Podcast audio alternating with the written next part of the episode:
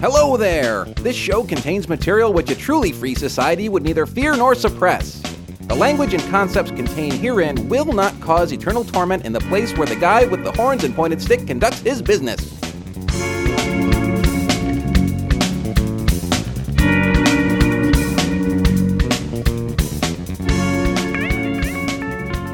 Hey, hey, hey, man! What's going on? What's going down? Oh, it's been a it's been quite a week. It's been one of those weeks. Really? What's going on? Took took a sick day yesterday. Just uh, not feeling my best. Just the magic isn't happening. You know. What, what, when does the magic happen anyway? oh, sometimes, sometimes, sometimes it's fun. Sometimes it's a slog. Yeah, I So, hear uh, you. So tell me, uh, you you finished up curling season. Tell me about that. Yeah, well, I know it's officially done because I spent two hours power washing the concrete pad that we, we build the ice on, that we freeze. So the ice um, is all, all gone. well, it's water now. It's Wow. yeah. It took uh, about two weeks to melt, or a little less than two weeks. But you know, you use a pigmentation to make it white, like on a hockey rink as well. And it's really oh, it's uh, cloudy. Yeah, it's uh, what's that? It's you make it. It hadn't occurred to me. You have to make it cloudy. Well, you make it white. Um, the ice is clear, but you, you once you get a, a fairly flat surface, you paint the ice white and you spray. Uh, uh, it's a powder that's just suspended in a liquid, and you spray it on with this atomizing giant atomizing thing, and then the paint doesn't even dry; it just kind of freezes. And then you, Huh. you you lay more atomized water over that. So when you add a, lots of water with what we call a flood, um, it doesn't wash away the white pigmentation and and the colors. Anyway, so yeah, so you once the the water all melts, you're left with um, all this powder, the pigmentation left on the surface of the concrete. So we were all madly power washing and squeeging, and we have these giant drains that we can reveal. We pull up the wa- the boards that you walk on on the ends of the sheets, and there's these gigantic drains under there that are hidden normally. And then suddenly we've got these four foot wide squeegees, and there's five people squeegeeing the water into the into the drain. So yeah, it's officially done. And uh, another another sign that curling is over is the World Championships, which took place in Switzerland this year, are over. And of course, Canada won. They usually win. They're pretty good up there in the Great White North. U.S. Yeah. team not so good. Finished at four wins, seven losses. You know, I mean, eh, we have good curlers. You know, and this second, this country is second in curlers to Canada. So you'd think we'd be knocking at their back door in in these events, but we don't. I don't know why. In fact, um, one of the guys from my club was was at the Worlds. He was the fifth guy. Like, there's four guys on a curling team, and he was there as kind of coach. And if somebody got injured or couldn't play or got sick, he would So, have been like the- playing. Yeah, a guy named Matt Hames. He just moved to our area. He started curling out of uh, my club th- this season, and I actually curled on a team with him. He's really What do good. they call that? Like understudy if you're uh, Yeah. ready to go on Broadway or something. Yeah, or in basketball, the sixth man, you know, that kind of thing. He's a really, Cool. really good curler, and uh, I just liked playing on the same team as him just to suck up knowledge. You know, I was just asking. I, I told him, I said, if I ask you too many questions, just tell me to shut the fuck up. But I mean, I'm going to ask you a lot of questions. You know. So you've gotten some uh, you've gotten some good tips from him. Well, beyond tips, uh, it's ta- tactical knowledge, you know, because at the club level, the game is played a little differently than it is at the higher uh, levels of the game because they know they're going to make a higher percentage of their shots. And I wanted to learn a little bit about that aspect of the game as well, you know, what, what, why they would call a shot in this situation, you know, what they would call and why, you know, that kind of thing. But anyway, I don't want to go on and on about curling. It's done, it's over with. Hopefully, summer's coming. So what do you do during the summer? You bike a lot. Yeah, ride the bike. A lot of our listeners are familiar. During July, I uh, usually give Tour de France updates and stuff like that. Cool. you know, I, I talk about gotta- sports that nobody in America likes. You know, cycling, soccer, and curling. I've got to get my bike down from the uh, hooks in the garage. I've got a, a road bike and a mountain bike. I have a LeMond road bike that I really Greg, used to enjoy and really enjoy riding, but I haven't discovered good places around here yet to ride. I'm sure there are some, but they're all places I think you have to drive to first. Mm, I You know, do some of that. can't- You can't just like head out the head out the door, which is what I used to do living in Ann Arbor. I used to just head out the door and do a 36 mile lap to Chelsea, you know, something Yeah. like that. Well, I've got to go about four miles before I'm at a place where uh, the risk of being run over by crazy city motorists is low. yeah. But that's not bad. Yeah. But Not I have a friend uh, who lives on the south side of the city, and I would have to ride on some, you know, pretty busy and dangerous roads to get to his house. I usually stick the bike in the car, meet him at his house, and uh, we'll we'll go uh, towards. We'll head south. I live closer to the north side of the city, so heading north is what I usually do. So. Yeah. Anyway, today not too uh not too much of a heavy hitting show, a bit of a news roundup. cover some some smaller topics, maybe not so deep. Yeah, and uh, you know it's funny because we have some listeners in the UK and in Australia. No coincidence, I guess, since they speak uh, English there, and they tell me that they get you know a lot of uh, interesting n- new perspectives on our news, you know, from us because you know they get a quick headline, you know, um, right. You know, in the UK or in in Oz, and uh, you know they get a little bit of a different uh, different take on the news. Well, we talked about the Trayvon Martin shooting, killing, murdering, whichever word you prefer. There's been a yeah, there's been a news about that just almost every day, and a lot of it turns out to be not so much news, but there finally is some real news. Right. Yeah, they finally charged Mr. Zimmerman with second degree murder, which is what I was hoping, and uh, as opposed to manslaughter. You weren't uh, you didn't think they could uh, make a case for first degree murder? Mm, I, I, I don't know. I, I can't say I know the law that well, but I was hoping for murder versus manslaughter. Versus manslaughter. So I think the the big difference. I don't. I'm not that familiar with Florida law, having just kind of skimmed some articles, but uh, I think the difference is uh, premeditation. Is that part of it? I I think it. Yes, and you know I what what is that thing they put on the like the internet? I A I A N I A L. I am not a lawyer. You know, whenever they give, a, I am not a lawyer. yeah, I A N A L. I I anal. anal. Yep. yeah. Uh, don't know actually Florida law. Can't say that I know New York state law when it comes to murders that well, but apparently It ha- hasn't really been an issue very often in your yeah, life. yeah. The two people I murdered, I they didn't even they they just indicted somebody else and they went to jail for Good, life. But um, yeah, don't know what the differences are. But I think premeditation is the murder. And you and I were chatting on the internet yesterday, and you asked how long does one have to think about it before it's premeditated, and there probably is a standard for that, but it's probably Just wondering, more, you know, should it ever come up on Yeah. this end here? But it's probably more than five minutes, you know, which Yeah, is I- I- probably I would how long his premeditation, if you will, was, Mr. Zimmerman's. My my best guess, having uh, looked at some articles, is that they'll start with second degree murder, but it will probably get knocked down to manslaughter, just because some of these technical requirements, somewhat vague requirements, may not be met. They may be able be able to knock some of that down a little bit. But Well- manslaughter is still no joke. You know, he could be in jail for a long time. Well, I, I heard, you know, all the news networks get legal consultants on, you know, and talk to them about this. And one of the legal consultants I heard on CNN or something last night said either the prosecution is aware of some evidence we're not aware of, where they think they might be able to make second degree murder stick, or they're hoping to scare the piss out of him eh, so that he'll take a plea, a guilty uh, manslaughter. That was basically what the. Uh, Common That's wisdom, yeah. Common wisdom was saying yesterday. Yeah, that wouldn't be nothing. You know, it, it wouldn't be nothing. I think it would still be uh, it would still set an example. It would still be a good uh, cautionary warning. I think for people who might want to try and hide behind this stand your ground sort of thing. Yeah, and that that was a big discussion on Talk of the Nation. I think today they were The addressing itself. the uh, the law itself and talking quite a bit about that. Described as a, a license to kill, essentially, and then Yeah. claim after the fact that you were standing your ground. Yeah, and again, it, it- it came down to them asking the question that I kind of asked. You know, why would you want to stand your ground? Uh, why wouldn't you run if you thought an aggressor was coming at you or something? And again, the, I'm I'm forced to conclude that you would only stand your ground if you had a gun and you wanted to use it, like some sort of cowboy. Which is why I would argue that the law was passed and why it was supported by. Well, This is kind of what I was getting at in our previous chat when I said, is this really about the gun?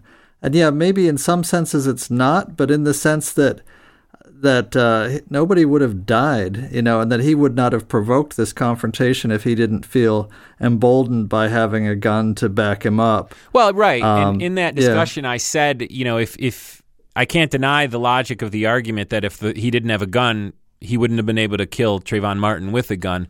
But at the same time, it's it's to me the law is just messed up. You know, this particular law. I mean, many laws are messed up, but that It's stand it's your not ground only messed up, seems- but but it's not clear that it, it really even ever should have been invoked to apply to this particular set of circumstances. And oh, by the way, uh, Zimmerman's attorney has already said uh, he will be using the stand your ground. Uh, apparently, in, in a case like this, it goes in front of a judge for a hearing before a trial, and they determine whether or not self defense or the stand your ground law, whether this was a, legal uh, use of self defense, if you will. So I guess there's a hearing coming up. I don't know when, where the judge is going to have to make that call whether uh, this was a legal use of force or not, either based on self defense or based on the stand your ground law. But Zimmerman's attorney, who I saw on TV yesterday, did announce today on the radio. I heard him saying that he would be using the the stand your ground defense. But I'm not even sure you can call it the stand your ground defense because in that hearing, if it was determined that it was legal, I think Zimmerman c- could possibly be freed even before it goes to trial. So That's, yeah, it seems like the standard ought to be that you know if if you kill someone that you you are detained. well, you know, he is. If They, they, didn't seek bail. I mean, he is detained. okay, You know, but you know, but I I'm mean, not even talking about that. I mean, this could I, be I mean, on, dismissed. on day one, Right. On day one, when the police that you are detained, and if they determine later that you know there's enough reasonable doubt that they don't think they can you know charge you with this or that, you know, you get an apology and a handshake and then have a nice day or whatnot. But you know, he uh, there was some speculation that he he had fled Florida, you know, and he's been wandering around. but apparently he, he, set up a didn't because he turned himself in right away. You know. Okay, but he had lost contact with his attorneys, and he was apparently decided he has a backup career as a as a conservative pundit now. Well, and He a web having- designer. Yeah, he was having an interview with uh, Hannity, and I guess did they leak that? I, I think they leaked that. Well, it was leaked Uh, that he called Hannity, but I don't know if Hannity actually used any of this stuff on the air. That's unclear to me. Yeah, well, Hannity did acknowledge that he did speak to Zimmerman on the phone and that uh, any of their conversation would not be repeated by him. I did hear Hannity say that. well, but he might not have a choice if they. I mean, I think legally he's on shaky ground. To Right. be having a conversation with a murder suspect and then claiming confidentiality. But well, you yeah, whether I- or not he can be compelled is another matter. But I think he Yeah. said for the, in the meantime, you know, until that, Yeah. basically, he was saying he wasn't just going to blab what what they talked about. Well, But, again, um, you know, I I anal. yeah, uh, we are not uh, a lawyer, Wannell.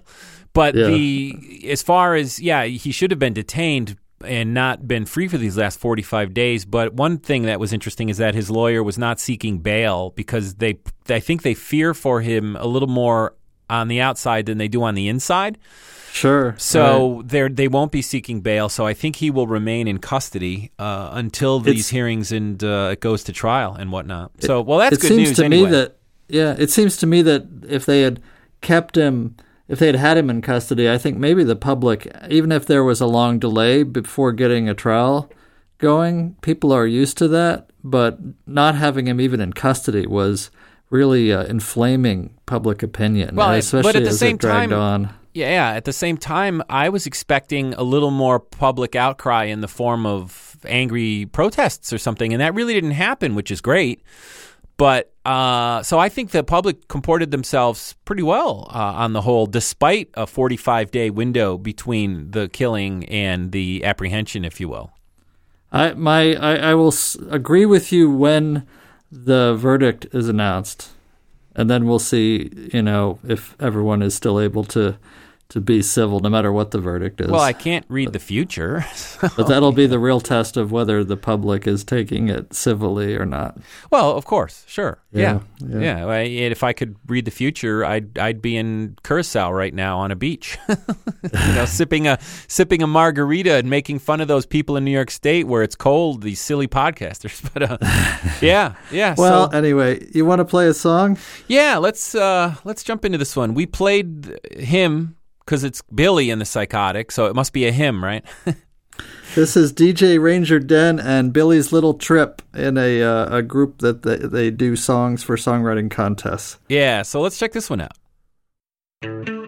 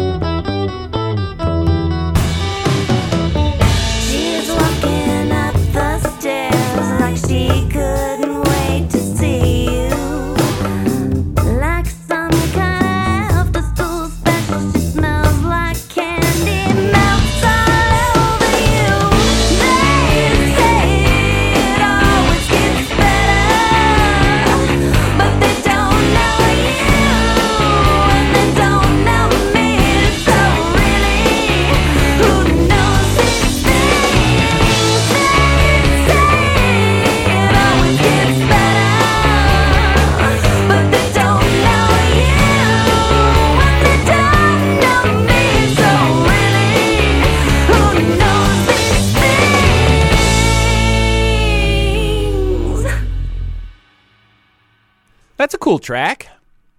It is. It's got a punkish. but yeah, I was just gonna. You stole my words. It's got a very punk flavor, you know, kind of old school punk sort of flavor with better production. better production values. Yeah, yeah. Uh, That's uh, we heard a previous track from uh, Billy and the Psychotic, so I'm working my way through. They're still producing stuff, and also in various, you know, these people get together. They do their one group for one song, and then they're another group for another song, and different. They kind of recombine like DNA constantly. yeah, she. Uh, what was her name? DJ Ranger DJ Den. DJ Ranger Den. You yeah. put me in contact with her on Facebook, so I we friended one another, and she pop up chatted me right away, and she was like, "Yeah, I've been looking at your Facebook page, but I didn't want you to think I was a stalker or anything." glad to hear it. well, I don't know. I don't even know why she would be even interested in my Facebook page. Anyway, you know, how many friends Well, do you have on Facebook? Because I had talked about you, Oh, oh, I remember Yeah. that. Yeah. so uh, yeah, I'm I'm uh, I'm spreading spreading the Facebook love. Well, that's all right. Yeah, we had a nice little chat. She's actually really nice.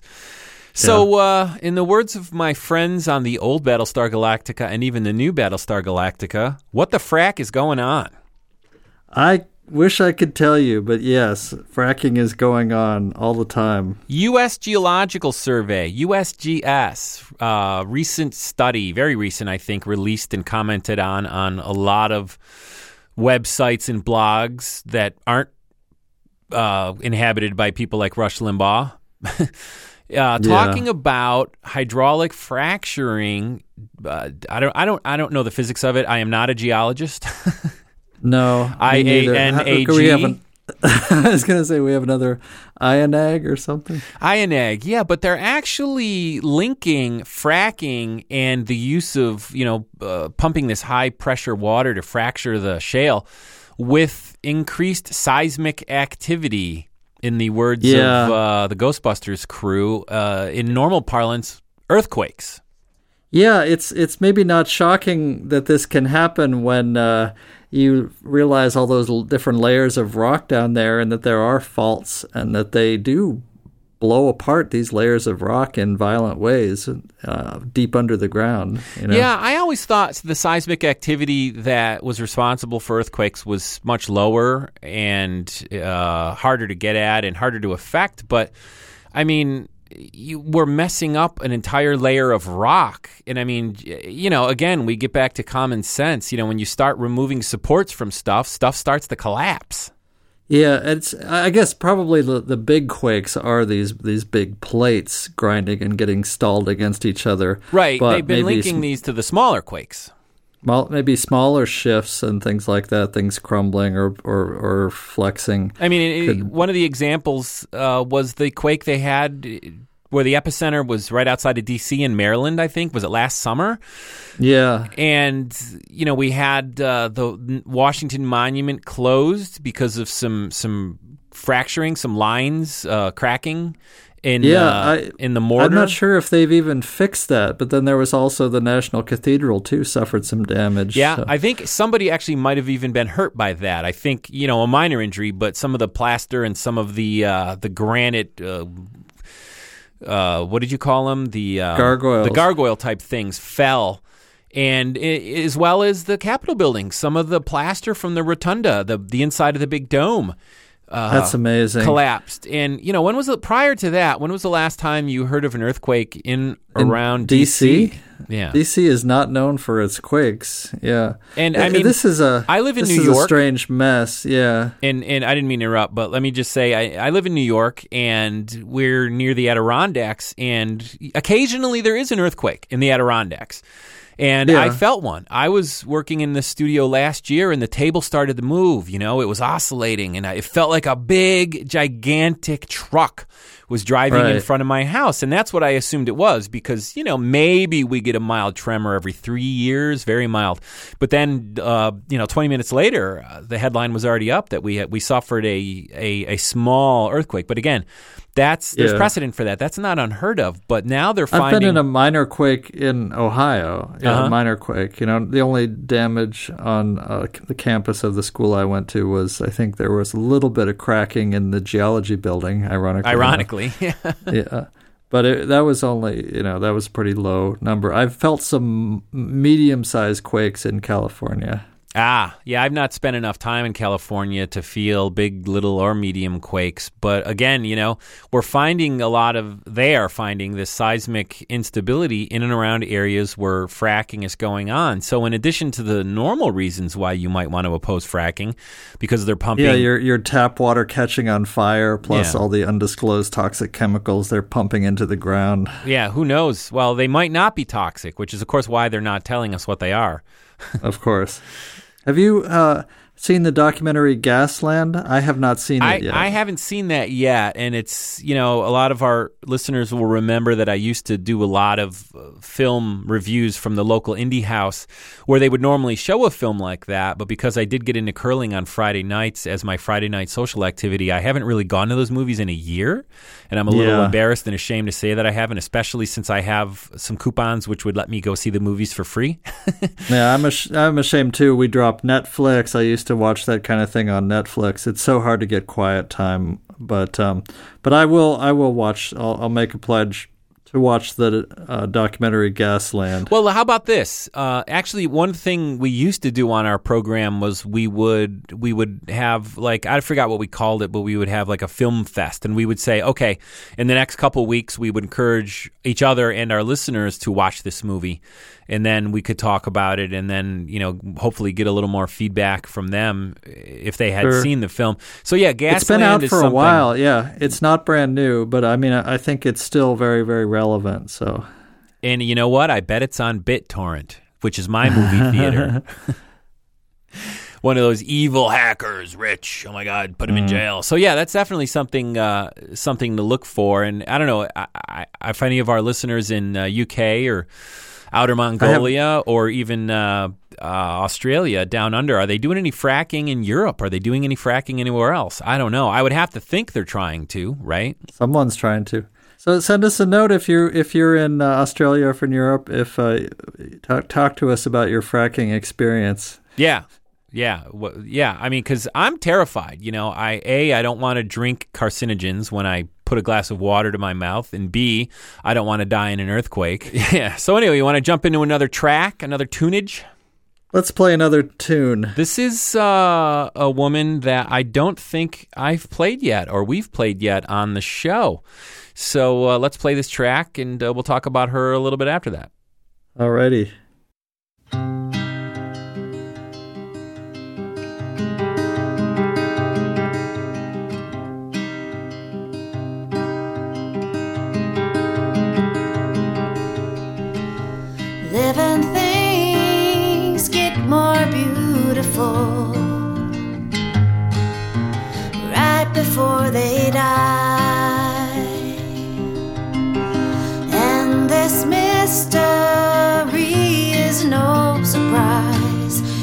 See the world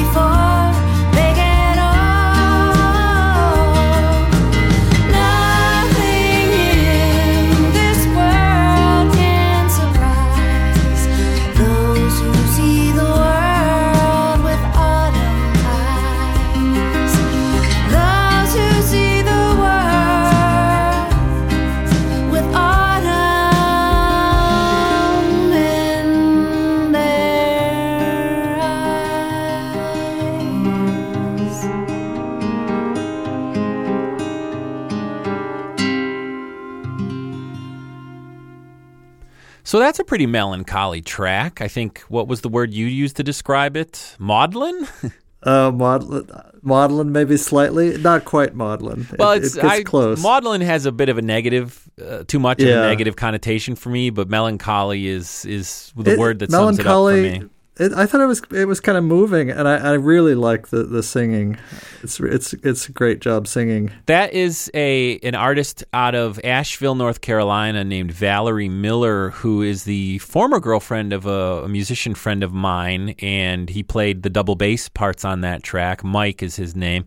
Great, Bass line's great. very nice as well. Yeah, Yeah, he he did pizzicato and a little arco, a little bowing on that track. And uh, wonderful musician, one of the best uh, double bassists you'll ever hear. But she, I when I they sent me a copy of this record, I think two falls ago, uh, ironically in autumn, and that song was called Autumn Eyes. And I, as soon as that song came in and she started singing, I became a fan. I mean, this record. The, first of all, the production on this record is phenomenal. Autumn Eyes. They did it at a, a real studio.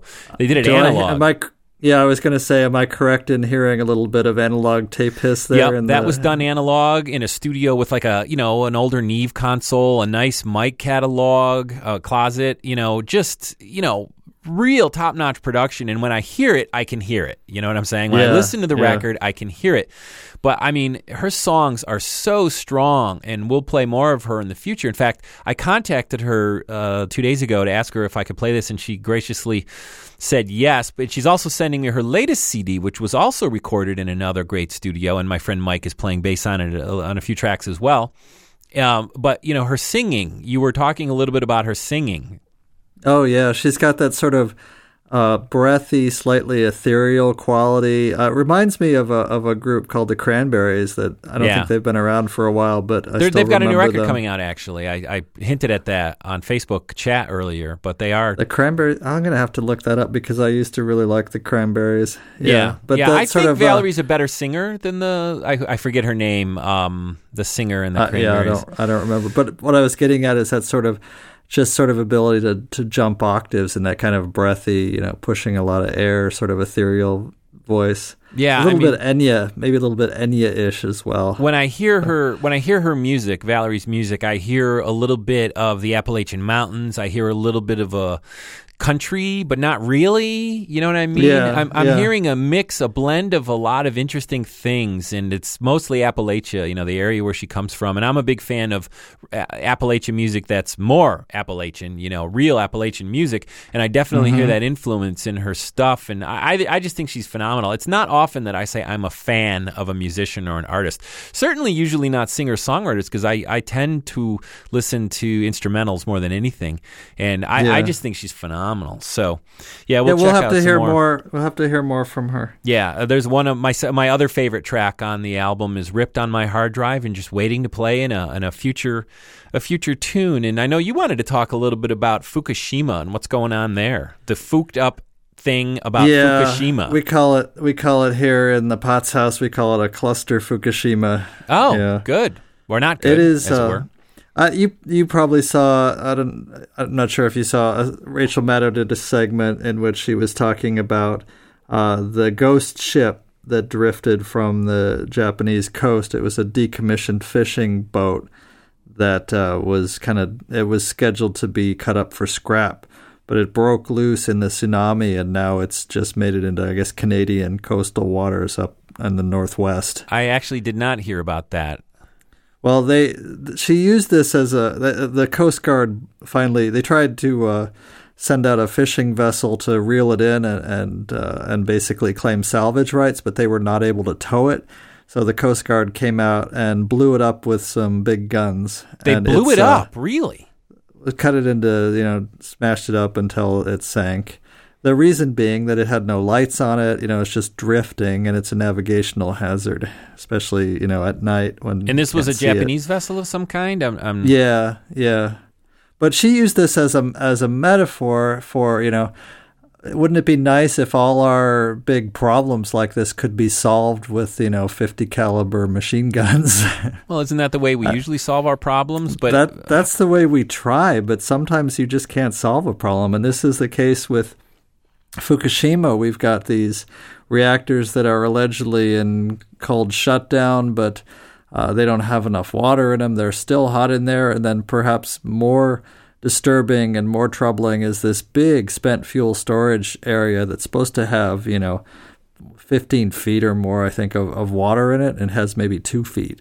Right. And they they need to get this situation stabilized because another big uh, quake or tsunami or even any heavy weather, I think you know this stuff can be all exposed. Not, I mean, it's already the fuel's already melted into the into the ground. You know, it's already leaking uh, contaminated water and radiation. It's it's quite a mess. right. And, you'd think we might be able to, you know, we have these uh, high tech solutions. We can send robots in to to poke around in there. But I've also heard, and I don't have confirmation of this, but that uh, we don't have any robotics that are capable of withstanding the level of hard radiation going on inside these enclosures. In other words, the radiation level is so extreme that it messes with the uh, control electronics with all the microcircuitry of Sure. these robots. Yeah, it would need to be incredibly hardened. I mean, when we send Yeah. space probes into space, you know, they, their their CPUs are hardened Right. from the amount of errant radiation that's you know just floating around Cosmic in, in rays, space. And. I'm I'm I feel pretty secure in saying that when you're that close to a melted down nuclear core, you're you're being exposed to more radiation than you A would lot more, find yeah. traveling be- between the Earth and Mars. Right. Yeah, you, you you don't want the the thing to be uh, damaged by high energy single particles, these these cosmic rays. Uh, so you've got redundancy and you've got shielding and all that. But yeah, so we can't even get uh, good um, probes in there. We can't get so we send people in with dosimeters, and they realize when they you know get close to these cores and these uh, fuel storage units that they can't stay there for more than a couple minutes because they're going to exceed their safe exposure, their lifetime safe exposure probably to for radiation. Well, uh, I think you were saying this, or I said it on Skype earlier, uh, Facebook. The nuclear energy, the gift that keeps on giving. You know. Yeah, it definitely does keep on giving, and and we've got this ability to create these problems that uh, we've sort of postponed into the indefinite future. We don't have the tech or you know even a good approach, a good solution to some of these things. And I'm not an absolute uh, anti-nuclear kind of guy. I I really would love to see uh, an era of clean nuclear, but. You know, but I've been become pretty jaded after accident after accident. I've really lost confidence that we have the ability to manage this kind of thing, especially when uh, profits are involved so heavily, and it becomes uh, decisions are made putting uh, money ahead of safety. Yeah, well, and as Fukushima showed us, uh, and Chernobyl, and every other one before that, just when we thought we've anticipated all contingencies, we find that we haven't. You know, I mean, you know, uh, Mother Nature is capable of dropping a big enough earthquake on a region where no buildings would survive. I don't care how well they're built, if Mother Nature wanted to. You know, and uh, we just need to remember that. Yeah. So there's really, yeah, the places we've built our plants and where we think they're safe, they're not as safe as we think. And we may be capable of making ourselves a mess that we can't clean up anytime soon. Yeah. So, Well, we'll have to uh, check that out a little more on a future show, but uh, that sound can only mean one thing. oh no! Yeah, I hate it when that happens. Yes, folks, another episode of your favorite podcast in the world, Bloodthirsty Vegetarians, has ended. This is Rich Wilgus, And I'm Paul Potts. and you can check us out on the web at www.bloodyveg.com. And our feedback, too, feedback at bloodyveg.com. Voicemail number. Oh, oh yeah, I do handy? have that handy. 206 376 0397. So hopefully uh, we'll uh, check you on the next time. See you later. Take care, all. Bye bye.